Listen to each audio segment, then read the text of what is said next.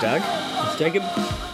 Welcome to Best Worst Podcast, episode 20. Episode 20. Wow. Man, that's. Uh, Actually, um, it's also, the, I think it's episode 20, but it's the 21st one we did because we split the first one into two. so we're old enough to drink in America. We are. That's convenient because we're drinking the uh, Talisker 10 year tonight. Oh, it's a fantastic Um, uh, little drop. Thank you, Talisker, for this uh, non official sponsorship of this evening's yeah. podcast. And if you'd like to make that actual sponsorship, I can uh, send you an address to send a scotch to. Feel free. Um, we're always open to uh, bribery from uh, scotch distilleries. That, Yep. That'd be the proper uh, Yep. name to call them. This is our second half of our New Zealand Film Festival Preview. Yeah. Yeah, because last time we weren't quite prepared. No. um, it wasn't our fault. The So- schedule hadn't come out yet. Monday, the week before this week, maybe even two weeks back from when you're hearing this, um, was the program launch for Auckland and subsequently Wellington the Friday afterwards, was it, or the Thursday? One of those. One of those. Yeah, so we're now fully apprised of the, of the program, and it's pretty exciting stuff. And you got to see a film. Well, both of us were at the launch, and you got to see a film, and I got to see a different film. So Yes. maybe speak to what you saw. Yeah, well, I, I got to see Sarah Polley's documentary "Stories We Tell," which was fantastic, and it was a film that I'd been waiting a long time for. In fact, I, I remember hassling the festival um, when I first kind of heard about it and read some interviews. Or rather, she didn't do interviews prior to it coming out at, at Toronto, I think maybe. Yeah, it was Toronto last but, year, yeah. But then she wrote, she wrote she'd written a blog post about it, and then did a whole bunch of interviews after that. And Wait, so you do follow Sarah Po- Polley's blog or something? um, I, I follow her work a little bit. I, I really enjoyed her directorial debut, uh, Away from Her, Yeah, which that was, was- a story of a couple of elderly people. Um, their relationship when the the wife got early onset dementia. So I'm in- interested in her work, um, and, and I just heard that this thing was coming, and uh, was very excited about it. So yeah, it's it's a fantastic look at her family story, but more than that, she's looking at I guess the more generic way that we deal with with truth and so the whole idea of stories we tell was that she interviewed a whole range of people in her family her um, half brothers sisters dad um, some other people around her mother who passed away when she was younger and some drama and some events that happened regard, uh, involving her mother. And the whole idea was to to look at the way we remember people and that, the way that we construct our own truths That around them. sounds really up my alley. Yeah, yeah. like- and, and and and so all of the people had their different strains, and she worked hard, I guess, to try not to edit them down too much. And, uh, uh, you know, I mean, having things in where people go, "I bet you're going to cut this out," or, and leaving it in, obviously, but building a picture of someone from so many different perspectives and realizing how much our perspective is weighted by our own context. Right. Um, and so, how do stories and and our understanding of who someone is or, or events emerge, and then how does that look within a, a community of people that are related? Yeah, it was, it was very interesting, very well done. Sounds very thought provoking. Yeah. Um, meanwhile, I saw You're Next, which um, is very provoking. Maybe it's um, good fun. I would strongly advocate if the idea of going to see a revisionist slasher film appeals to you at all. That's both funny and scary. Uh, I mean, I was very tense for huge chunks of the running time. Um, the fact that it is quite funny a lot of the time, often in those kind of films, dissipates the tension Oh, yeah. in a certain way. Whereas Yeah. as soon as it becomes a comedy, it's no longer a horror. Yeah. And I mean, I mean, an exception is something like the original Scream, which actually did a very good job of combining those. I felt Yeah. certainly at the time, at least. I haven't Yeah. gone back and looked at it recently, but um, I mean, obviously, this is a much lower budget film. I'd say perhaps a couple of the performances aren't quite up to. Um, would keep me from Yeah. saying it's the best film of the year or whatever. Yeah. But um, the screenplay is wicked and um, funny and s- nicely subverts expectations. Go in knowing as little as possible. Cool. Because, uh, yeah, and there's a, there's a couple strong core performances that really do carry it. Lots of clever subversions of traps. And um, Adam Wingard, who had previously directed um, Pop Skull. Pop Skull, which I've only seen part of. Um, for And did he have a reasons we're going segment in. ABC, didn't he? Uh, he did a Q for Quack actually Q for with, with the writing. Yeah, partner, yes. which I did enjoy. Yeah. Um, uh, he also did the wraparounds for the first VHS. Oh, yeah, yeah. which I did not enjoy. Okay. Um, but uh, this. Um, yeah, none of those things really necessarily point to how solid and assured his direction is here. Ah. Um, it's it's a very I mean, the the limits of the budget maybe show in terms of he's he's quite clever in terms of showing certain acts of violence Mm. off camera to kind of avoid having to do something too expensive or too complicated. Yeah, and but so often but, that's, um, that's a better way to do things in terms of building tension. and there and there's one scene in particular that's set in a basement near the end, and I won't say anything about it. But that in particular was a really strong piece. I mean, I've run Yeah. in the Skandies poll, and it's one of those that I'm like, that might actually Yeah. make my ten for the year, Oh, wow. depending on how 10 it scenes. Wow. turns out. I don't know that I'll go see it again during the festival, just because there's Yeah. so much money to spend and so much Yeah. time and so on. I think it's but one of I would ones- I would consider it, which is a pretty high thing. And I, th- I originally thought maybe it was horror fans only, but I've spoken to some other people who watched it Yeah? who don't call themselves horror fans, but quite went with it because there was enough story and character Ah. Nice. to appeal to them as well. so that's that uh, definitely made my my cut, um, and I, I had it on my list, but uh, my list is unfortunately having to be curtailed a bit. So it's touch and go whether I'll be able to see it, but it's certainly something that got me excited. yeah. Well, that. Yeah, it's um. There's always more in the uh, book than we can uh, Yeah. go to see, and yeah, there's the limits of finances or uh, time or Mm. Yeah. physicality that have that.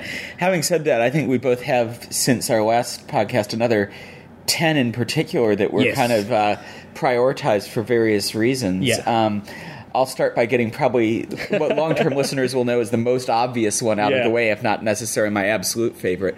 But um, it's not a New Zealand Film Festival without the latest film by Hong Sang Soo, uh, the Korean auteur Yeah. who brought, last year, I believe, brought us. Was last year the day he arrives? Oh no, Yeah. last year was in in another country, In the another Isabel country, Huppert yeah. one. Did he have The- two last year, or was that no, that was the year before? before. Was the year before was the day he arrives and, And- Oki's movie. That's right, yeah. And I think the year before that was like you know it all and ha ha ha. Ha, so we had two um, double hongs uh, in a row, followed by a single hong last year. Nobody's Daughter Haewon is the film that he's got this year, and the thing it's um, a must see for me, not because it's even tipped to be Yeah. Hong's greatest film, um, but it is um, I guess one of the joys of certain auteurs and seeing their films every year is often the more you see of them, the more they speak to each other, and the Yeah. more it's like kind of like returning to an old friend. Yeah. in a way. Well, it's interesting Um, to see the progression in somebody's work, um, Yeah. and that's part of the reason why I, I you know, you follow auteurs, and, and it's interesting to see where they go. And sometimes you're a little bit kind of perplexed.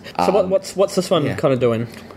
No idea. No idea? No, it's, it's But that's all right. It's, it's, it's It's a good way black and white. It's got a woman in it, and you know that's that's the way I like to approach a Hong film. It's just, just like, well, I mean, the thing is, it's kind of like a Woody Allen film. You kind of know what the shape of it's going to be. So it's going to be naturalist. It's going to be people getting drunk on soju and doing embarrassing Mm. yeah. things and having Critiquing romantic engagements.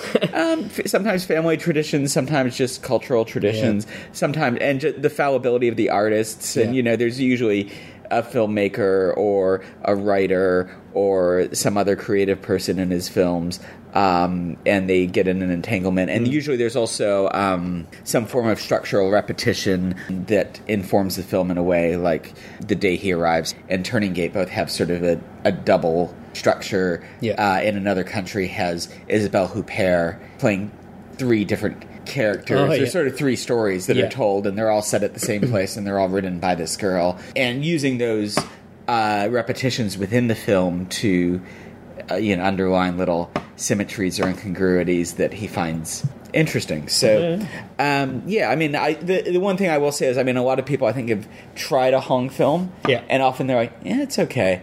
And some of them, or they don't, may not even like it very much and give up. But the ones who go back for a second one usually like the second one more, Hmm. and the ones who go back for the third one usually like the third one more than the first two. Yeah. So it's to my taste. Um, you've got um, Yep. your own uh, Yeah. favorite uh, auteur. Okay, so one of my one of my favorite um, uh, filmmakers who I've been sort of following. Actually, I, I jumped in on Mutual Appreciation. Um, so this is Andrew Bujalski, who has, um, for whatever you know, whether you think it's re- regrettable or, or, or not, he's been tied to the movement termed as mumblecore, um, which I, I had no idea about when I first started watching his films, and and to be honest, I don't really care. If, if I like the films, they're good. There are some things in, in that supposed movement that I don't like, and some that I do. Um, but all of his films I've really liked. Um, and that's ve- Beeswax was the most recent one to yeah, play Be- at the festival. yeah, Beeswax was um, 09 maybe. I've seen them all since Mutual Appreciation. I'm going to go with the a few years back. yeah, yeah. 'cause, well, yeah. I say I've seen them all. This is like number four. Yeah, I mean, Funny Ha A Ha. funny, funny, haha. right? I, I missed Yeah. it, but I, I got it on DVD and, and, and I really like it as well. So he, he's well known for very kind of talky films, uh, lots of seemingly improvised, but he actually kind of writes them quite tightly, I think, and very much you kind of your um, young intellectual beeswax sort of shifted things up in age a bit to maybe early 30s, late 20s, whereas he'd been sort of just post college before that. Um, and a lot of people sort of hanging around talking about the things of life, very slice of life kind of little films. Uh, beautifully written, beautifully composed, and executed. A lot of non professional actors.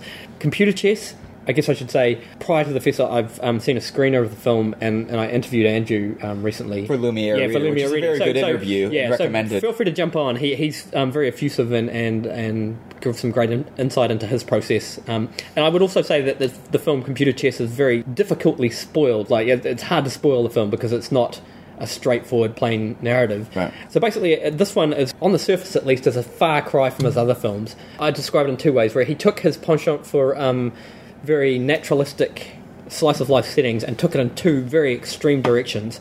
One, uh, he made a film that's almost like a faux documentary. So if you're watching it, you could think it's a documentary, then you probably realize after a little while that it's not. But it's shot. Um, it's, it's a period piece set in the early 80s at a computer chess convention. So it's somewhat about the chess, but more so about the programmers who run these programs that uh, play chess and, and are trying to beat human and, and basically the, the starts of um, uh, artificial intelligence. So at some sort of conference thing, it's pretty. It's a lockdown film that sort of all happens for the most, except for one scene in this conference centre. And the other way, he then shoots off into this almost Lynchian surrealist vibe, and there's there's also this somewhat of an undertone and somewhat made more obvious in the film um, conspiracy theory right. tone happening where people are talking about um, the government using this kind of um, intelligence that you're creating for chess programs, all that kind of stuff, except that it doesn't really go there. It- It's, it's just, it appeals to me on so many levels. It, it was. Um, And it was I also sh- it was- shot on a vi- Yes. traditional video camera, much yeah. like No, right? Yeah, Where it was yeah. te- technology of the time. It was technology of the time, and it was a very rare, rarely used camera that may have been used for TV stuff, but probably more for sort of amateur video or pro am kind of video shooting of the time. So he shot on these cameras, and, and his reflection on the technology, well, the use of it at least, was that it presented a lot of difficulty in actually editing because there are no systems set up to be able to work with it. Um, right. but actually shooting on it wasn't so bad. It looks pretty f- fantastically interesting from that perspective because you've got this really odd sort of visual aesthetic. But uh, for me, it was quite enthralling. And then you've got this really interesting tone, which is like faux documentary meets surrealism, and some really interesting kind of editing going on in it as well. And then the characters, these true kind of computer geeks, and he uses a lot of non-professional um, actors, and so some a lot of these people are academics.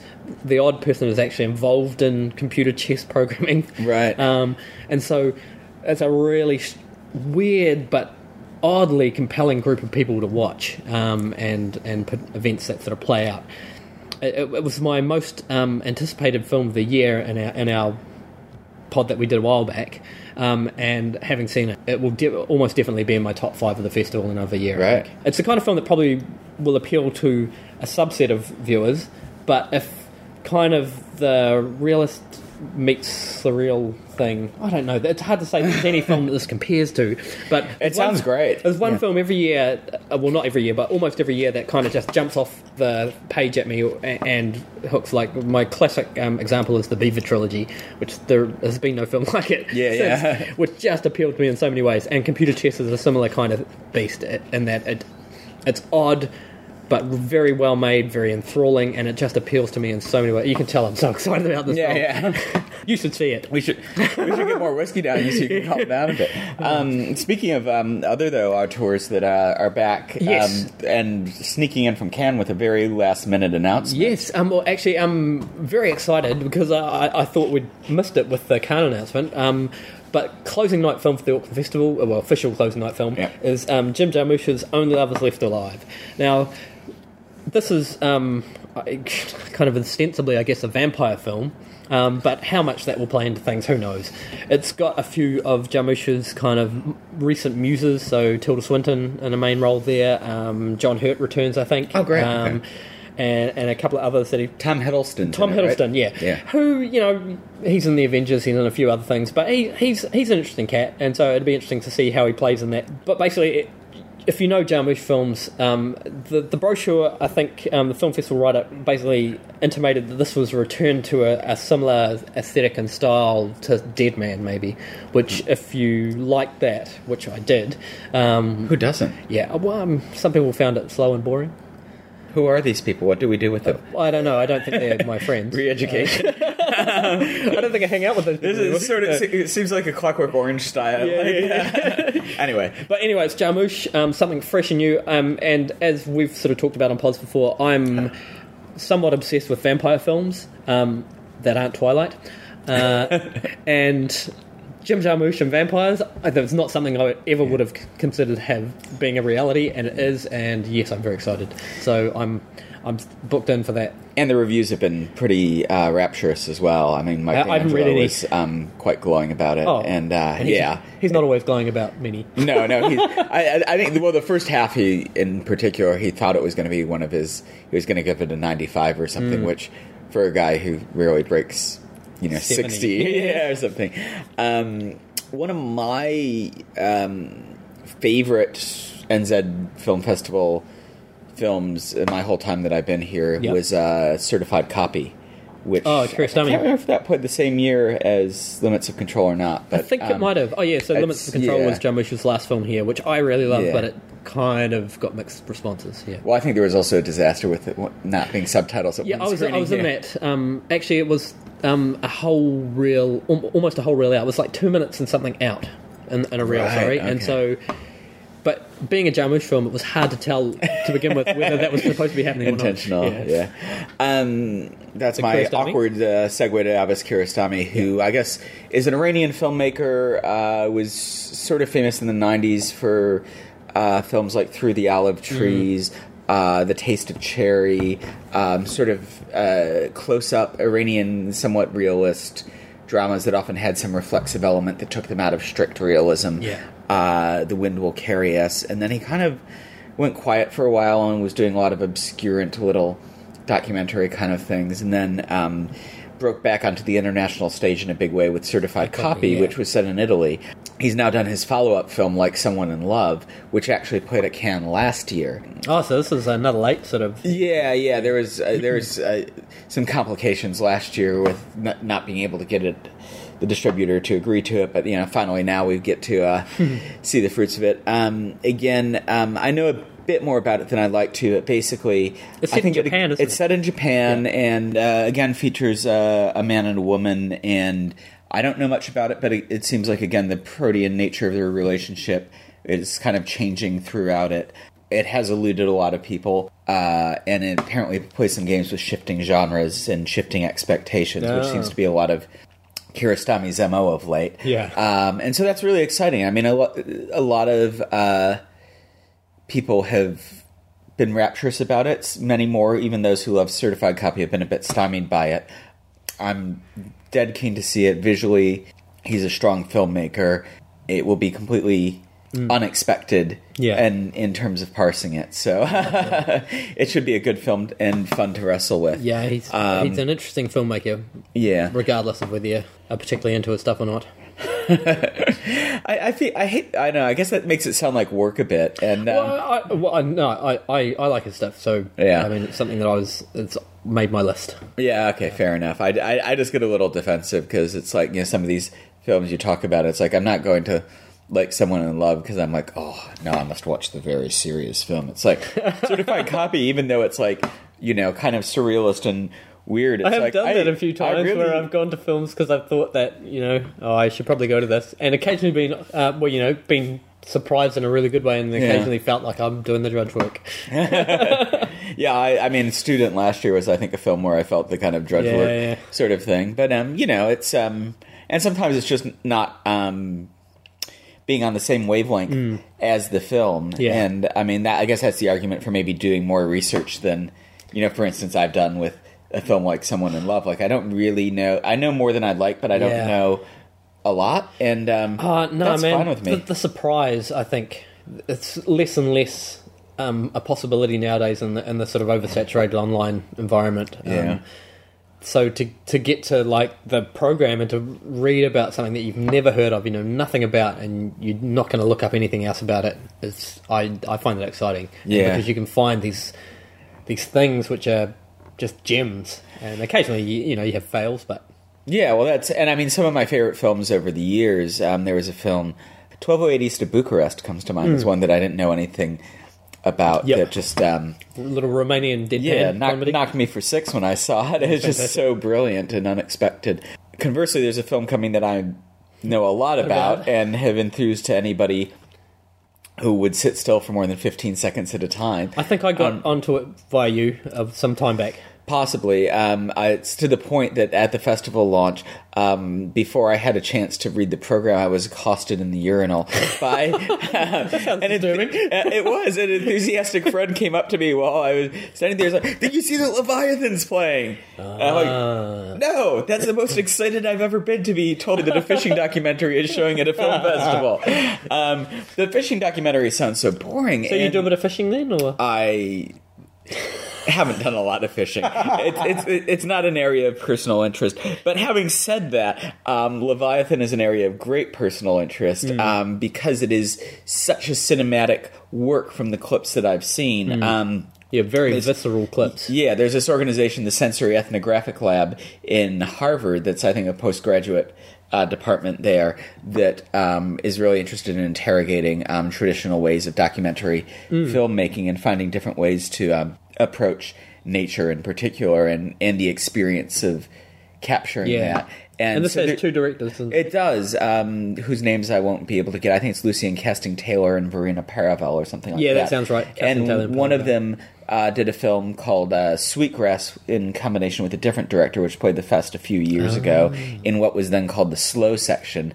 The slow section has now been replaced by the bold section, which I quite like because um, it really um, allows to group films that may be quite different in their intents all have this really um, strong directorial style front and center whether it's Yeah. um, sort of the confrontation of something like uh, the Paradise trilogy that's playing Yeah. with Ulrich Seidl's films, Yeah. or the um, Upstream Color, I think, is another Yeah, film in there, and then Leviathan is in terms of uh, the film, which I've discussed before in the podcast. You know, there's a lot of uh, these small portable GoPro cameras that are waterproof that follow the um, adventures of this trawling boat as it uh, this giant trawler goes into the water with its nets and scoops up the fish, brings the nets around the front, rises them up, and and creates these perspectives that are entirely impossible to us as humans Yeah. to experience. and, and, uh, the film comes with like some some minor sort of motion sickness warnings. Beware, sitting Yes. right up. You may not want to sit in the first row for this one,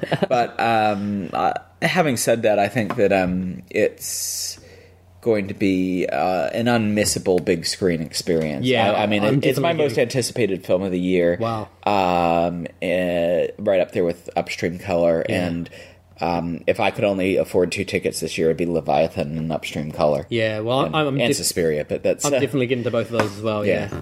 it's pretty exciting. yeah. Speaking of the bold section, you've got one that struck your interest there as well. Yeah, what- one that um, that uh, was one of those films out of left field that I'd never heard of until I, I read the program um, and was instantly excited by the by the description. Was uh, a little um, film called Harmony Lessons, and uh, first up, it's from Kazakhstan, and aside from Borat. Uh, um, anyone who knows uh, anything about my cinematic preferences will know that I'm, or, or even just general preferences, will know that I'm quite interested in Eastern Europe. Are there Um, any Russian vampire films? Yeah, yeah. Because that would pretty well, ye- yes, yes. I mean, that are coming of age stories. I mean, I guess there's Night Watch. Night Watch, yeah. which is kind of a vampire film, kind of not, yeah. But uh, I enjoyed it for what it was. I mean, it's quite over the top, with a very Russian sensibility underneath it all. Yeah, Um, very distinct in form yeah. from Harmony Yeah. Lessons, from what I can tell. So Harmony Lessons is um, a Kazakhstan film. So it's um, it- it's very low key. Um, one of the things that sort of leapt out for me was the the image they chose from the film in the um, festival brochure, the still, um, in the program, uh, is just a very simple shot of two young men lying in bunk beds uh, with their heads at either end of of, of the bunks. Uh, very simple but very striking. Because it's like a prison story or a boarding school story. Yeah, I think a boarding like school Yeah. kind of story. Okay.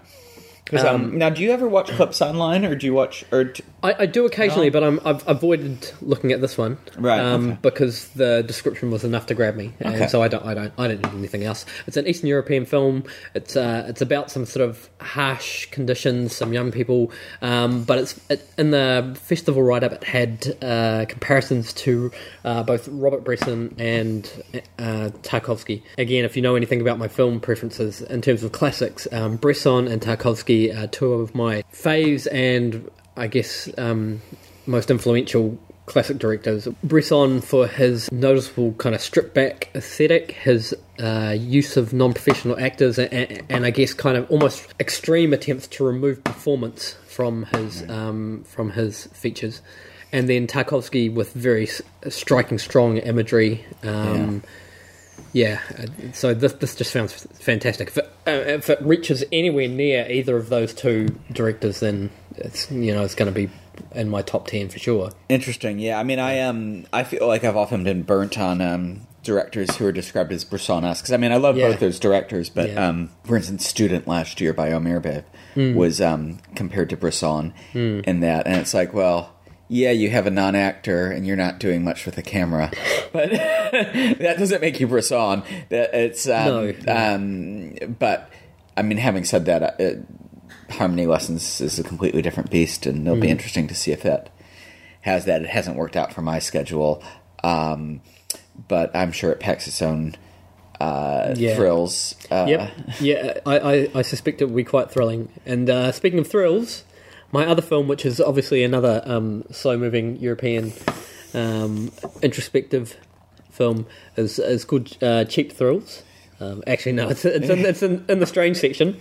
Um, this was a film that uh, I, I picked up on straight out of uh, South by Southwest debut, I think. Well, because you're quite a Pat Healy fan, right? Yes. Who's one of the lead yeah, actors and so in yeah, it. so, so Pat Healy. Um, it's in fact it's it's a reunion of Pat Healy and Sara Paxton, who people remember from The Innkeepers. So they were the Yeah. two leads from The Innkeepers. and if you don't remember that, you might remember Pat Healy from Compliance last Yes, year Compliance, as, yeah. as a uh, gentleman caller who Yeah, makes yeah. life difficult for some of our stars, yeah, yeah.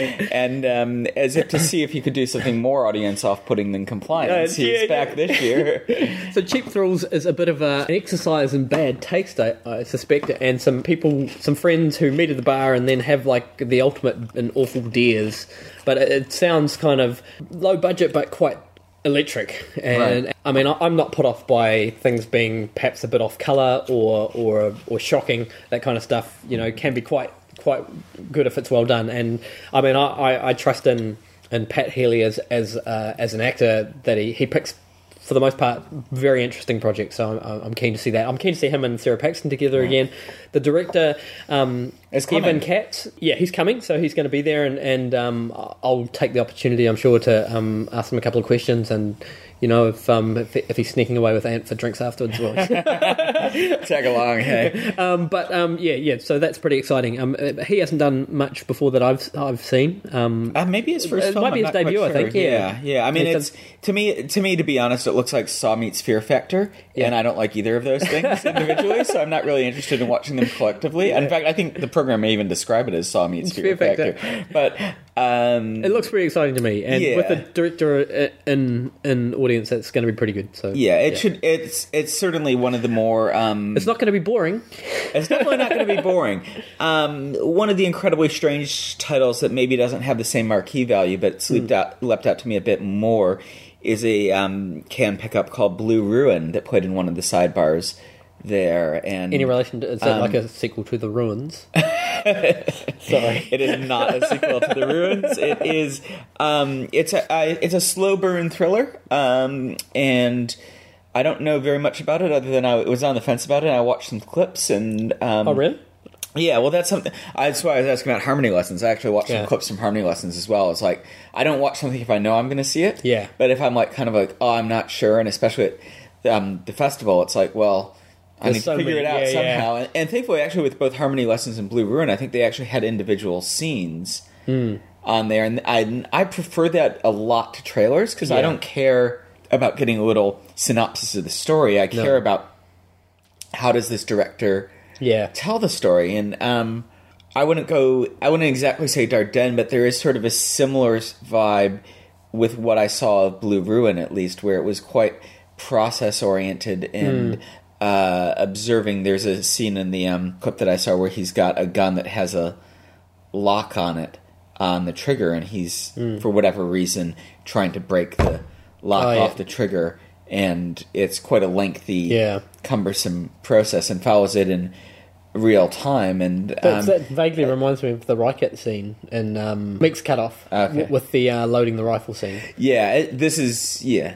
it's different, uh, but it's not. Uh, But it's it's a similar deliberate sort of pace, Yeah. and uh, and so it's um, it's a very it seems like a very unsensationalist form of filmmaking, and that's um, an interesting I, uh, I didn't choice think for that, I didn't section to me. so- Dardennes held that much water with you.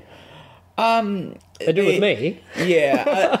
uh, the the what I don't like about the Dardennes is uh, it in a lot of times, and I, I don't. I mean, I don't dislike them to the same level. I Yeah. dislike somebody like Ken Loach, but um, and I mean, I, I appreciated Rosetta and the Son Yeah. Mm. quite a bit. Um, I do find that some of their films are a bit. We are going to teach you a lesson Yeah. first, and whenever whenever I hear a film trying to teach me a lesson, Yeah. I just rebel. Okay. Like, and that's kind of often my issue with Ken Loach films Yeah. and Farhadi films, and some of them is it's like we're making a statement about society, and it's like you're making a dramatic film that's cooked, Yeah. you know, and you've stacked this information Mm. to make us feel that way, and and that's okay in certain situations, but I just. Yeah, the Dardennes sort of flirt with that a bit. Yeah, yeah. But I do find something compelling about watching these things, and, and I think particularly that kind of filmmaking in a more thriller. Yeah. Um, so Blue Ruin, what is it? What is milieu. it? Is it a? Um, well, we can go to this page of the. I, I think it's basically a revenge thriller. Is Oh, my okay. limited understanding. Well, that would be quite of it interesting. Um, Applying yeah, that kind yeah. of aesthetic to a. Um, it's interesting. Piece. calls it. A, it's called a deeply comic narrative here. So, um, uh, Very Dardennes. yeah, well, yeah. Per, perhaps this is the danger of not learning much Yeah. about things that you want to see before you see them. But I mean, certainly the bit that I saw um, didn't seem particularly um, Comedic. comic. But um, that's you know seeing these things in isolation. Yeah. It's quite hard to tell. Yeah. Um, but it does. It does. I mean, it does also note here um, terrifically directed and thoughtful widescreen compositions and deftly shot, and all that's quite true. It seemed a very accomplished Yeah. film, very thoughtful um, in its put togetherness. Put togetherness. I'm really destroying the English language tonight. Um, speaking of destroying the English language, that's not even a relevant segue. Um, but speaking uh, of incredibly strange fans might have missed this one. Um, and it is a bit of a leap because it is actually quite a gentle film. But Hmm. um, a few years ago, there was a great animated film called A Town Called Panic. No, I caught that, Um, and that was fantastic. I've got the DVD at home. I was so I actually excited. almost bought it the other day, and I kind Yeah. of regret not buying it. I think I will pick it up the next Yeah. time. Um, so super surreal Belgian super animation, surreal animation film. And, It's so um, good. Yeah, I was I, I was somewhat um, disappointed that it didn't have an English dub, so I could show my kids right because obviously right, they can't yeah. read subtitles. Um, but One of these days, that, that's how you teach them how to read. They'll just be so engaged with it. Um, so Ernest and Celestine Yeah. is, and in, in, interestingly, the animation section is really light this year. There's usually a lot more titles, and for some reason, they've who got the, the usual kind of um, yeah, the animation now and animation for kids. kids and None of the Japanese animation that we usually no, no. see. But um, yeah, I know next to nothing about Ernest and Celestine other than it's a different form of animation. It's more of like a watercolor Yeah, yeah. thing. Um, So what I heard was that there was a guy that wrote the story and sort of started doing it, and then uh, maybe either the producers or somebody felt like he needed um, a hand, I think, with the process to get it sort of sorted, and so they brought in the directors from um, Town Called Panic. Or, That's also how or the- Hereditary or the, happened. or the, or the animators from Town Called Panic, Right. uh, to to try and, I guess. Um, bring a bit more shape and movement to the project, and apparently that worked quite well. So Right. Well, yeah. I mean, that's often the case with. Um, there's been quite a few animated films over the years where they've needed somebody to come in and do that. Hmm. But um, yeah, I mean, there's a bear and a mouse, Yeah. and they become friends, Friends, and it's cute. and I, it, it for me, it like it has the potential to scratch I, I hesitate to say the My Neighbor Totoro itch because Yeah, yeah. that film's so precious to me, and it's not gonna. If you come in with that expectation, you're bound to be disappointed. Disappointed, yeah. But um, I think there's something about uh, you can get through the end of the film festival, and you can have seen so many throat-slitting docos, Yeah. and so many dark, incredibly You need some light moments and it. so many Yeah. four-hour Filipino like uh, crime retribution films, and yeah, and just and I'll yeah, I'll be coming off some of those, and to just spend time with a cute little bear and his cute little rabbit friend for 80 minutes actually Yeah. seems quite pleasant to me. Yeah, it, it looks like a, a very appealing film. Um, Yeah. And uh, I think you're right. I think I, I I know that um, in festivals past, I've come out of um, uh, like a ten film stretch of very dark territory, and uh, and then thought. I don't know if I can do this next run, but then hit something a, a little more kind of light or comedic, and it's really just done the job of um, providing a lift when I needed it, and, and also being as you know super enjoyable. Yeah. Yeah.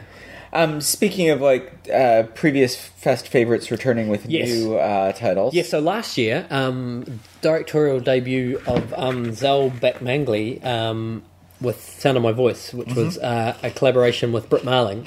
Um, and again, th- they come back with their second collaboration um, this this year with The East, which was another film that um, I was really hoping we'd get a chance to see. So I'm excited to see it on the festival program.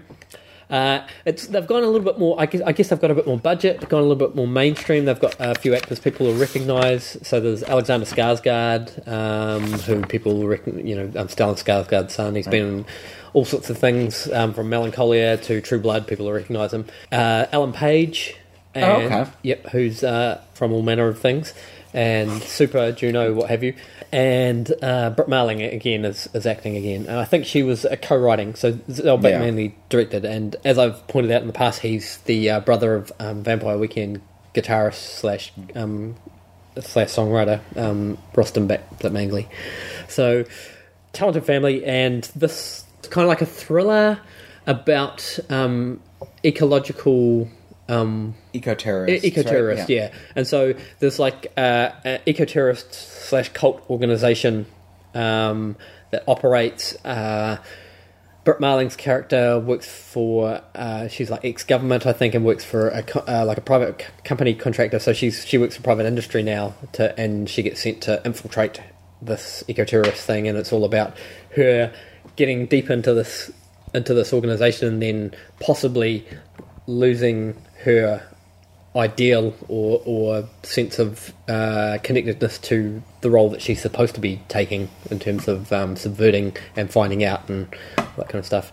The story itself sounds like it could be interesting. Um, eco-terrorism doesn't really sort of ring my bell particularly, but um, Sound of My Voice was so compelling um, for Brit Marling's performance and for Batmanglij's use of uh, a tone and um, use of budget and and and actors and and and his way of true, story yeah. construction that um, yeah it's an instant sell for me just to see how they come out in the second round because uh, yeah I think um, sound of my voice came from virtually from nowhere for me up to my kind of top 10 I, that might have been number six on my list last year Yeah. um, Yeah, Sound of My Voice is quite an impressive film. Yeah. Um, I it's funny because I was quite anticipating this film, and then um, somewhere in the last few months I saw Another Earth, which is another co-written Brit Marling film. I really disliked that film, Hmm. and then The East has opened to a bit of mixed reviews. At this point, it's a toss-up because it's showing in the same slot as uh, The Spectacular Now, Oh, yeah. which is a coming-of-age yeah story. yeah James Ponsoldt that's Yeah. another one on my list and yeah. that's edited by um, a guy I follow on Twitter, Darrin Navarro, who edited Killer Joe as well. Oh, and so okay. um, Yeah, yeah. I'm actually an editing fanboy. That's so yeah, but it's a coming of age story, so I might have to avoid it. um, but uh, yeah, it's sort of hovering near the bottom of my list, as and it also Yeah. seems like it might come back. So yeah that's um, one of the things yeah it's think always a gamble with that sort of thing. I'm sort of up, up in the air. I- I'm very keen to see it, but whether it will come back or not is another thing. I, I suspect it may get some play at the Academy of the Rialto. So, but you know, it's whether do you bank on that? I don't know. I don't know. Do you have a choice? You know, Yeah, so- yeah, only yeah. so many dollars. And, Yeah, yeah. But um, it's, it's certainly something I really want to see. I'm guessing your other choice here probably won't come back. Yeah, well, this one is unlikely to come back in the program. It's in the the fresh section. It's one called Die Welt.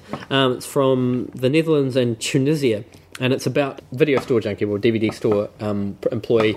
Pretty low budget. It's apparently shot in chapters. Um, a bunch of social and um, national and cultural issues explored through the interactions of this video store Right. jockey. So um, uh, that that just appeals. I mean, I've got to admit that I like the construction of a video store employee, just because you know I, I've never worked in a video store, but good friends have, and uh, and I've spent plenty of time plenty of time in video stores, um, and so it's one of those things that I mean, it's an unknown quantity. Um, it's got some setup stuff that looks like it would be quite interesting. It's from a place that I don't really know a lot about.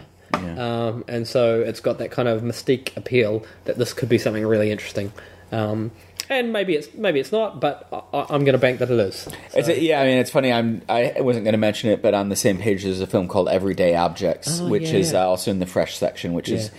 jumped out to me in a similar way. Yeah. Um, and I mean, it's not about someplace obscure in that it's set in Germany, but um, observational. Hmm. Drama by a first-time director, and I mean, so many of these we're judging on, you know, Ernest and Celestine Hmm. in the East, and like Someone in Love, and Only Lovers Left Alive. All these films because we've seen Works films, like, yeah, before, yeah. but you know, at some point you have to Take a say like, yeah, well, exactly, because who's how are you going to find the next director that Yeah. you're excited by? Dogtooth. Yeah, exactly. um, speaking of that theme, Oracle Drive. Um, now, there's a number of I, I don't uh, know. I don't remember films. anything about this. What Yeah, it? well, it's a film by a guy named Gabriel White who shot it up in Albany, and um, I watched a little clip of it online, which I found from when they were doing a Kickstarter to get finishing funds. Oh, okay. Um, this is its world premiere. As far as I know, this is his first film. I don't recognize that name at all. Yeah, I don't recognize it. I don't know any of the people involved with it. There's a lot of narration in it. It's almost and a lot of um, A kind of voiceover like sort of stuff. yeah, but sort of like it, it sort of slightly reminded me of Chris Marker's Sans Soleil in a way of Oh, like yeah, kind yeah. of this essay film, Yeah. i- interrogating what it made into an alien landscape, which is basically the North Shore of Auckland. um, you know, looking at the the backside of uh, Yeah, that sounds- that billboards, sounds about right. and things like that, and and just and taking. Have you been to the You know, North this- Shore? this It- really it is an alien environment. I have been to the North Shore, and I don't disagree. I don't think they let people out from there. Um, I sort of hate to bang. Well, no, I don't hate to bang this drum. I, I bang it a lot, but you know, there's kind of seem to be a few tropes that get repeated over and Yeah. over in Kiwi filmmaking, Yeah. and this one seems to fall well outside any of those Yeah. comfort zones. It's not a coming of age film. It's not. Um, a dark psyche. Yeah, yeah. It, it's it seems like it's a bit surreal. It's a bit risky. It's a bit um, very much maybe not an entirely original, but certainly a more personal, Do you think- obscure vision. What what sort And- of how long through the runtime do you think they create a motorcycle or something? sorry, sorry. Yeah, they, they, there's there's the bit where they um, stand on the East Cape and the fog's coming in Yeah, over the hills. Um, anyway, um, another film that uh, might be slipping under um, some radars, which is in the bold section, Museum Hours. Yes. Has that one Yes, caught your attention at Yes, all? it has. Yeah. Well, partially because it's um it's the film that's um being sponsored by Lumière Reader. Oh, true, of course, yes. to. Um, yeah, yeah.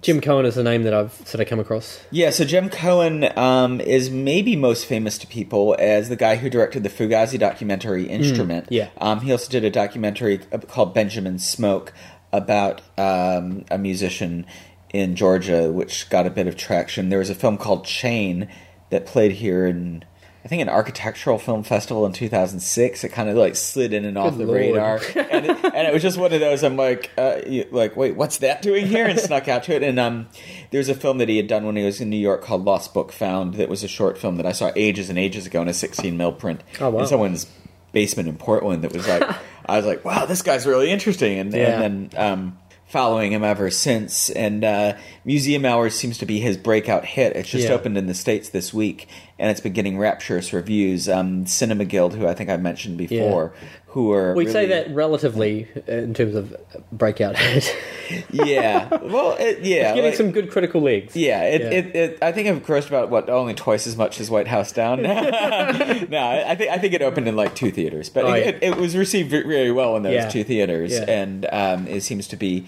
um, getting universal raves across the board. I must admit, when I first read it, I I don't know how this happened, but I misread it as a documentary. right. I don't think It's, not a even in the documentary, documentary at all. section. No, it's No. not. Um, yeah, so it's in in the Kunsthistorisch. I'm not. I should never be allowed to pronounce foreign words. It's in Vienna, um, and uh, yeah, so it's two two characters hanging out in a museum, and I think it's as much a character drama as it is an exploration. Yeah. of that museum, and then Hmm. also I think the other people who wander through that museum. Um, so yeah, it seems like it's a little bit off center, Yeah. but at the same time, um, it seems to be connecting to people on a lot of different levels, and but as both a human story and I mean, Yeah, I think it's quite, think thought, of it- quite yeah. thoughtful cinema and uh, and kind of interestingly constructed. Yeah, Yeah. It's um, it's exciting to me anyway. So It's on- and, it's- uh, it's, if, and if it- on my list If I haven't bored you with that description, then I urge you to look around online because yeah, Cinema Guild, who distributes um, fantastic films like you know everything from Thirty Five Shots of Rum Oh, to right, yeah. Leviathan to Oh wow! um, okay, Hong Sang Soo Films is distributing Wow. that film in the states. So that's a- that's a great endorsement. I distributed Turin Horse and Once Upon a Time oh in wow! Anatolia. Okay, yeah, yeah. So like films of note yeah. that are that are perhaps take a little more um, attention I suppose so. Yeah, But I mean, that um, sounds. but like uh, for instance, um, Once Upon a Time in Anatolia was one of my top films of last year. Was Hmm. just an amazing, really yeah yeah. Just that's a, a- a film that yeah. that engaged me in many ways, even though it was quite a slowly paced film. Well, the thing is, with so many films, you need to have some kind of cues, and like you know, we talked Yeah. about Palace Films in the last time, Yeah. and um, Cinema Guild again is another kind of Yeah. like, well, those gatekeepers, those imprimaturs, like help. Yeah, well, I, I was Give unaware of um, hang on Cinema. Guild, and Yeah, they have some great DVDs. Well, um, and Blu-rays. We'll uh, watch the B extras sometime. Um, so there's no smooth segue really to the next one um, of yours, but there. But um, I don't even know how to pronounce this. Um, I'll go for La Jaula de Oro. Oh yeah, um, which I don't even know what that means. Auto, the auto is gold, I think. Yeah. Um, something the Golden Youth, maybe. It had a, a, a description in the brochure which um, slightly put Doug off and, and put me on, which was um, likening it somewhat to uh, to a Ken Loach. I think aesthetic. someone who works on Ken Loach films worked Oh on it. yes, actually. yeah. There's- Someone who worked yeah. on Ken Loach films worked on it. But uh, it's a story of um, three young people trying to sneak across the border from Mexico into the states. Um, two Mexican kids and uh, a and someone else from somewhere else. Um, and Three Guatemalan kids I- trying to oh, sorry. cross. yeah, Guatemalan. Yep, across the border. Um, but just the description sounded really interesting, um, quite compelling. So uh, visually, I think it'll be quite an interesting piece. And uh, I've watched a few films that sort of are set around that kind of area, around the border. Sin Nombre came to mind, Yeah, um, and I in a very different way, I suppose. Yeah. Monsters. well, because even even um, the Three Burials of um, Melquiades Estrada, yeah. which I never saw. um, which which I thought was, but that whole area I find quite interesting, just in terms of the kind of the charged atmosphere around that that space, that physical space, and then you know, uh, three kids and um, the kind of I guess what it would take for three juveniles to try and attempt something like that uh, has an, a very interesting kind of appeal to me. Sorry, you care about people. and and then you know the a, a tie into to the Lochian aspects of things, which um who I actually like. Yeah. So yeah, yeah. yeah, Everybody has their. um, yeah. crosses But other than that, I don't really know much else about it. it played at uh, Cannes this year, and so it in one of the sidebars, and um, so that's. Yeah. I don't think many people have seen it. I mean, that's one of the great things about a lot of these films is the first time a lot of people get to see them. So it's Yeah, yeah. I, I, so I guess It's a bit um, of a punt on that level. much like you, I have kind of levels of films. There's the upper level of films, um, which in my my kind of personal rating system and, and my um, going through the booklet and pencil, uh, program in pencil has two ticks, um, and that's my really got to see this. Um, and then there are specific ones of those that I've either had uh, sort of pre knowledge of that I really are on my. I've got to see like computer chess Right. and what have you. That come with an extra tick, um, just to say this is in the top level, but actually you can't miss this. Um, and then the other ones I really I, I can't miss either either. But you know, if circumstance happens, then I'm, I might. But the other ones I will fight tooth and nail to not miss. Um, and then there's uh, one and a half a tick and a half for me, which is um, this is really good, and you need to do your best to get to these. Um, And so this is a tick and a half. this actually sat in uh, uh, in a new tick and a half, tick and a half plus, which, which when I put a numerical value on it, I call one point eight um, instead of one point five or two. So it, it sat in a tier above my yeah, just a, a slightly stuck out from the tier, from the next tier. So I, I'm quite keen to see it. I feel less alone in my nerdery now. yeah, I've, I've worked long and hard at my rating system, which makes no sense to anybody else. But it just it keeps morphing slightly every year, as I have to kind of give slightly more nuance to to my to, work my out, desire. yeah. It's just because the programming keeps getting better and better, right? You have Yeah, to work yeah. out. Um, Okay, so so that's f- from no knowledge to my next um, film that I've got some interest in, which is sort of more sort of a known quantity to a degree, which is Jeff Nichols, um, who people will know from Take Shelter, which I only caught up with recently, and I, I've got to say I had mixed feelings towards. Um, yeah, I'm not a huge fan at all. Obviously, I really like Michael Shannon. He's fantastic, but the film itself, to me, it had some some things I had issues with, but but it was certainly an interesting film. And so his new one, Mud, is playing, and comments that this is the the best performance from Matthew McConaughey Right. um, from a couple of quarters. Um, makes me sit up and take notice because um, He's had prior no shortage of good yeah, performances. pri- I mean, yeah, prior To, to a couple of years ago, Matthew McConaughey, I'm like, oh yeah, you know, he was in what, um, what's the dragon one that, that Reign of Fire. Reign of Ah, Fire. you, yeah, I loved him in that. he was all right. You know, I enjoyed, yeah. I did enjoy that, but at the There same was time, no scenery that was left unchewed by him in that. but but uh, he's done some average stuff. Um, but more recently, he's done some freaking good roles, like Killer Joe. Um, he was in two last year, I think. Oh, Magic Mike. Yeah, and Magic Bernie Mike, Bernie, well. and Killer Joe. Bernie and Killer Joe I both loved, and then I caught up with Magic Mike later, and again, he was fantastic in that. This guy is making some great choices, and he is killing those roles. I saw him first in Lone Star, the John Sayles film in Okay. '96, and I'm like, this guy is going to be one of the greatest actors of our generation. Well, I then remember him from Dazed and Confused. Right, Yeah. true, which was around the same time. Yeah. But then, and then he proceeded to squander the goodwill with 15 Yeah. years of Jennifer Lopez romantic comedies. Oh god, yeah, he, he And was in a bunch of average stuff, but more recently, my goodness, Yeah. his choices and his um his performances have been exemplary for a known actor. that like stands out like almost nobody else. Um, so this has um, been compared to uh, an almost um, Huck Finn, Tom Sawyer kind of piece about a couple of young young kids, uh, young boys, and he comes on as the kind of the adult who um, provides a sort of an adult touch point for them, um, and that's something that appeals to me. I had this. Re- I just don't like movies about Mud kids. was the name of the film. Sorry, I should say. yeah. I, I, I'm not overly fond of kids, but you get the odd performance which is really good um, or interesting. But The Return, I guess. The Return was a film with children Yeah, that I really yeah, liked, yeah. and um, my neighbor Totoro in a very different register. Um, but yeah, I think in general there's a um, I, yeah, I don't go for kid films particularly, but um, yeah. I had a long discussion with um, my flatmate who. Um, you know, I think a lot of people long to return to childhood or re- re- sort of privilege that as a special time. Whereas, even when I was a kid, I always wanted to be an adult. I was just like, oh, you know, this is I don't, yeah, I don't, I don't relate to that sort of feeling okay. particularly, but I don't particularly relate to kiddish films, Right. Or, or particularly value. Yeah, it's one of the things. I mean, I've got two young kids, but I don't gravitate towards things to do with children. Yeah, it's just because Yeah. both Mud and La Jaula de Oro seem to be.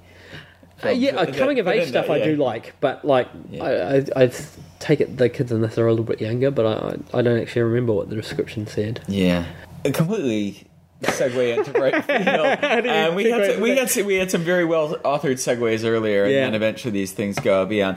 Um, other than um, They go beyond, yes, they do. yes, true, outrage beyond. Beyond. so Takeshi Kitano is an interesting guy in terms of somebody who was.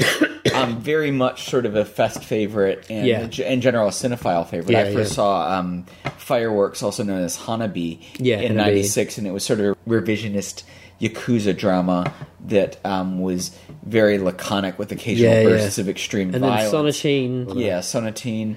and uh, there Bad was cop. Violent Cop, Violent Cop. Boiling Point. There were Yeah. a couple of couple of reissues of old ones as Yeah. new ones came out, and then he, um, and there's Kikujiro, and then um, Zatoichi, I think, was the Yeah. last one that sort of had a big thing, which was his Yeah. reinvention of the blind swordsman thing. Yeah. and then he went off. I haven't seen the films, so I'm not going to comment on their quality. But he did three films: uh, "Glory to the Filmmaker," uh, "Takeshi's," and one other that I can't recall. That that are all very self-referential. Yeah, Takeshi's. I, I've got a copy of that, and I don't actually mind it. Yeah, I mean, Well, it's partially because I didn't realize that he had um, had a prior to getting into filmmaking and into, um, I guess, visceral um, gangster kind of film, yakuza kind of film. He had a, a, a career as a comedian on Yeah. TV. yeah, beat um, Takeshi. Yeah, beat Takeshi. And Takeshi's kind of has a look at the dichotomy of those two personas. Yeah, I mean, from all accounts, yeah. I mean, I'd like to catch up with those films because they sound somewhat interesting, but they are very outside the wheelhouse of Yeah, yeah. Um, none of them uh, grace the festival No. here, and um, you have this thing with certain auteurs that like suddenly it's like they're festival regulars and they're gone. Yeah. Like, you know, Patrice Leconte has sort of slipped away. Yeah.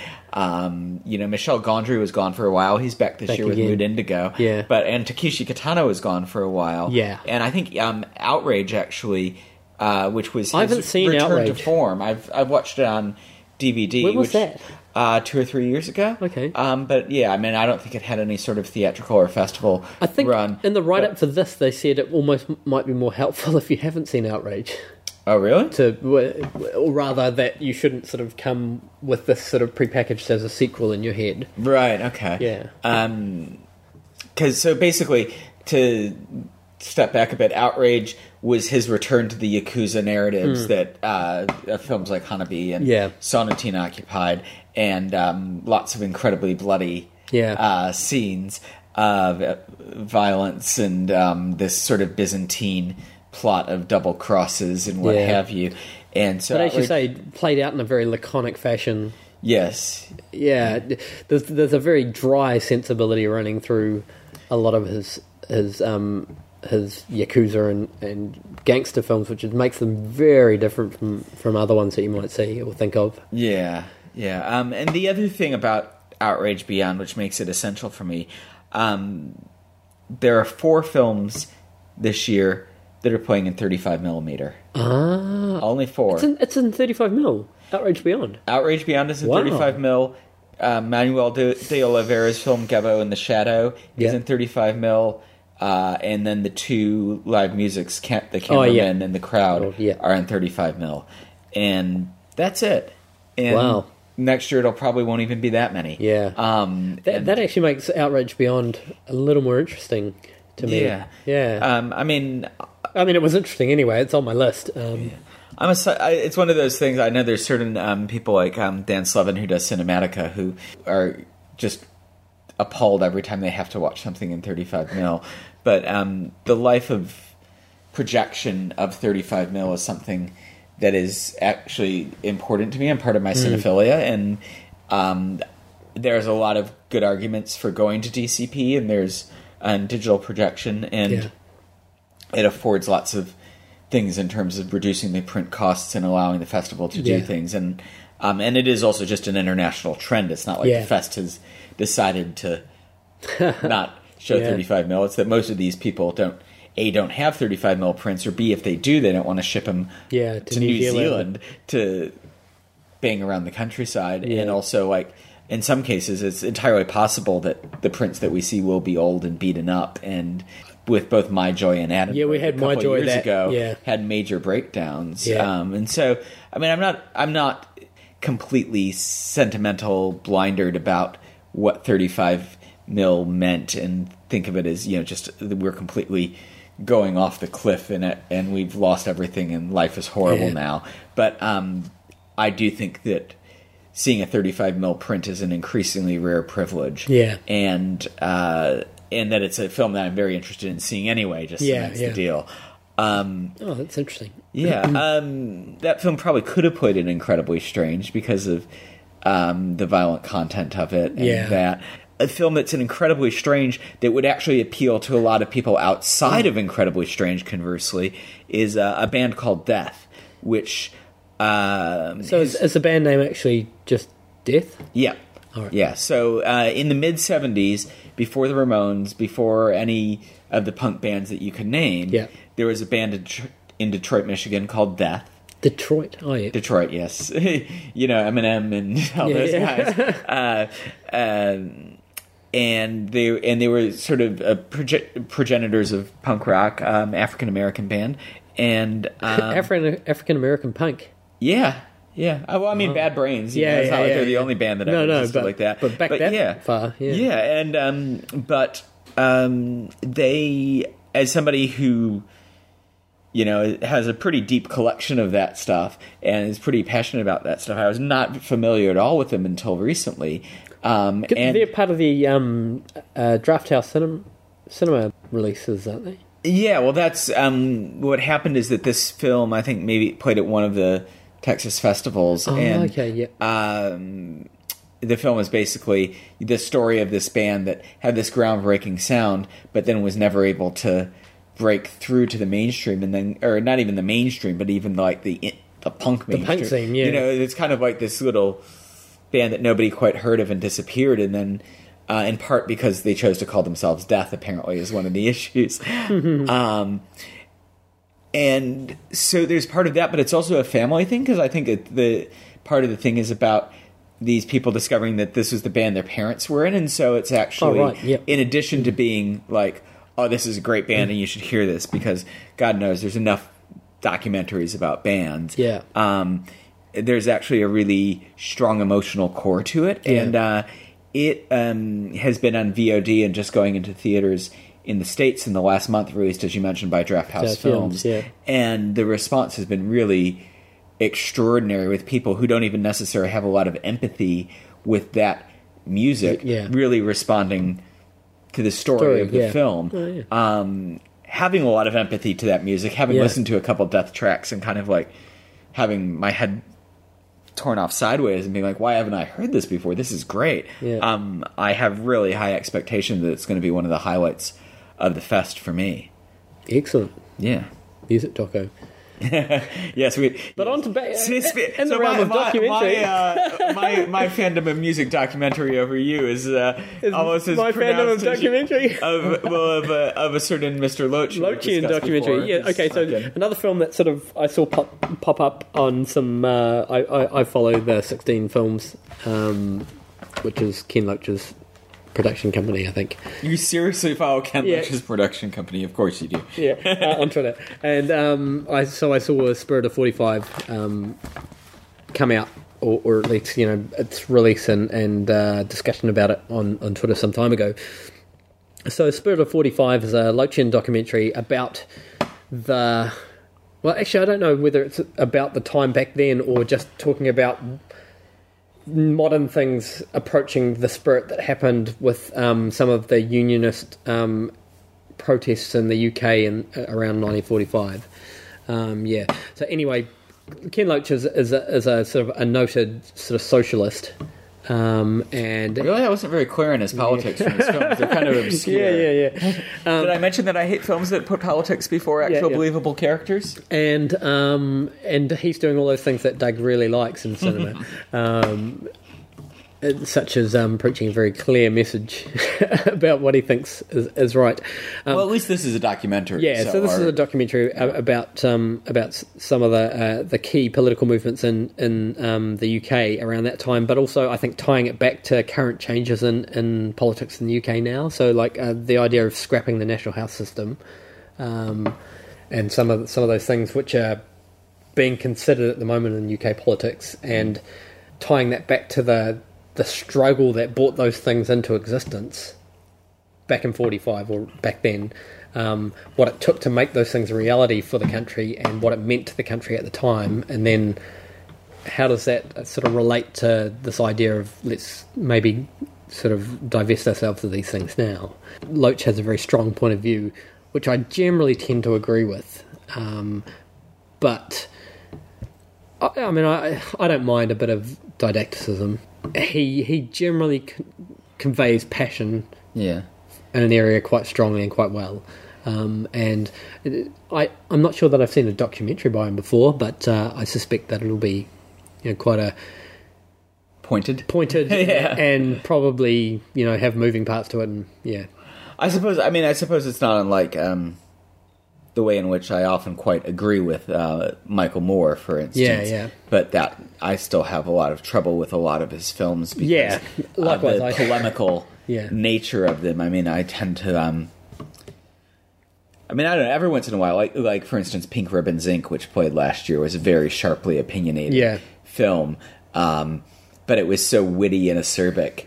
You know, just taking something that seemed like such a sacred cow of like, well, who could be against breast cancer research, and like really tearing into it in a way that you didn't expect. I, that was actually quite um, entertaining to me. yeah, Um, but um, yeah. I heard some good things about that. if you're looking for formal innovation in a documentary, it's not going to change your life. In the end, Yeah. it's talking heads and stock footage and Yeah. a couple other things. But um, it- but it's Which I don't mind yeah. actually. You know, if Yeah. if the I can go on the the content and the subject matter being compelling. Well, yeah. Then I definitely urge you to see Pink Ribbon Inc. But I, I, I, if I, I, if, follow had, Loach, if I had infinite time and Yeah. resources, I'd be like, oh yeah, it might be worth checking out. I, f- Uh, I follow but Loach yeah. as well, so I'm I, Yeah. I'm a fan of his work, and so I'm I'm quite keen to see what he does with a documentary on a subject that I'm kind of interested in. Yeah, And, Um, and speaking of sensitive social yeah, uh, yeah. realism, social as well. realism. Um, uh, another film that I'm really interested to see, and that's uh, high on my list, is uh, is a film called. It's a remake actually, um, called uh, Maniac. Um, so that's in the strange. That's got that lovely little Elijah Wood from The Hobbit, doesn't Yeah, it? yeah. That little Yeah. that little cute fellow. Oh no, he's not The Hobbit. Lord of the Rings. That's Yeah, right, Lord of the yeah. Rings. Yeah, he, he's Yeah. that cute fellow. Yeah, Um, and he's quite cute in this as well, right? I 'Cause think, he's so yeah. adorable. Yeah, I think it's adorably um, creepy. Scalping women. Yeah, creepy. Yeah. Um, so this is uh, another strange one. Um, it's got kind of you slightly kind of off-color, weird, violent streak. Um, disturbing, psychologically disturbing.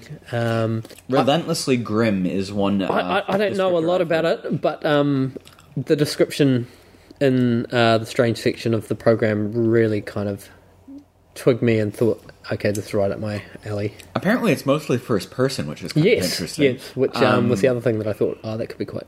Yeah, it's one. To, to be honest, I'm struggling a bit with whether or not I'll go. Um, on one hand, like the whole idea of the first person um, experience is something you, you don't have a lot in a film. It's Yeah. like, oh, it might be interesting. I mean, I know there's like Lady by the Lake and a couple other films Yeah, yeah. that have done that, Enter the Void and what have you. Yeah. But um, so that sounded interesting. But it sound it also sounds like I mean.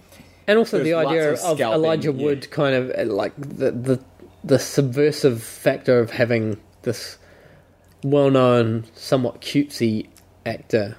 Yeah, I don't like. I mean, I saw Spring Breakers, and it's like Disney princesses. They're doing drugs. They're doing sex. It's like woo. And I, I just that that just never does much for me for the most part. Yeah. Um, I mean, um, every once in a while, like Leo DiCaprio in Celebrity, um, the Woody Allen film, where he Yeah. just gleefully dismantles what was then kind of a goody goody Yeah, yeah. public image, was um, good fun. But in general, it's like, yeah, I don't, I don't. Yeah, that yeah. gives me a lot of thrills, and it does. And and most of the reports are that it is. Um, you know, cheap thrills, as um, dark as it is, it is kind of like an entertaining, like woo, you know, kind of thrill ride. Yeah, yeah. Um, whereas it sounds like Maniac is more of just maybe the most difficult to stomach film in the um, In the program. program. this year.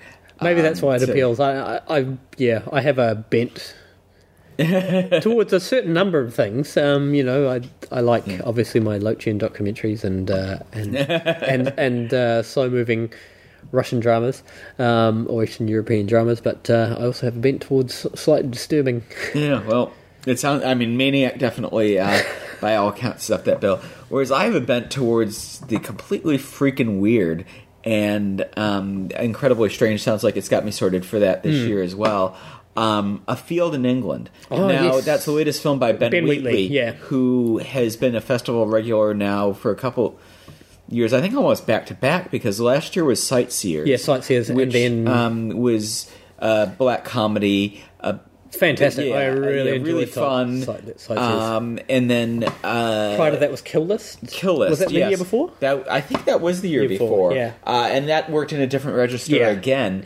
Uh, of kind of this. Uh, I enjoyed that, but I had a few more issues with it. Yeah, well, with Kill List and Sightseers, he's made two films in a row that I find really interesting, but I don't love the actual direction of. Yeah. Like I said, I mean, I would sit down and watch those films again, but um, his, his working method relies a lot on improvisation, and so at the end of it, you often he's captured the moments, but because he's sort of shooting on the fly, they're not necessarily as cinematically crafted Yeah. as if he had been shooting a script. And in something like Kill List, which is you know sort of a suspense horror, there's so Yeah. much that could be made of those moments Yeah. that I, to me I feel like sometimes is slightly lost in the direction Yeah. because you're you're shooting stuff and then you're putting it together later, and it's Yeah. like actually like to have somebody like Ti West or Polanski or somebody go back and shoot those scenes, you can imagine that they get another layer Yeah. of that. But then you get to certain set pieces like Hammer Time and uh, Kill List,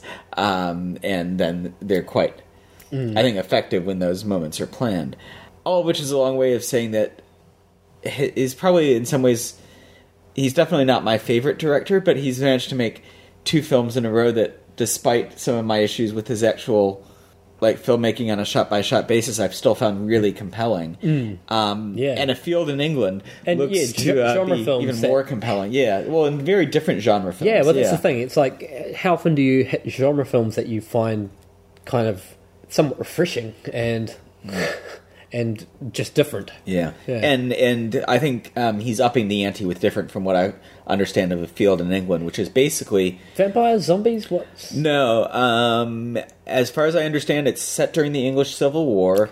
And a couple of soldiers wind up in a field and take some magic mushrooms, and it's in black and white, and uh, and it's apparently has this kind of trippy soundtrack, and they talk a lot and space out, and the the language around it and the, even the programming has been like this will be a bit off putting to some people, and not I, I don't think it's necessarily aimed at uh, or likely to get as as big of a uh, crowd in as Kill List or Sightseers, or maybe be as crowd pleasing as those films. Having said that, the films that it's remind me of from its description are things like Beyond the Black Rainbow and Phase Four, which Oh, are these yeah. very like kind of trippy.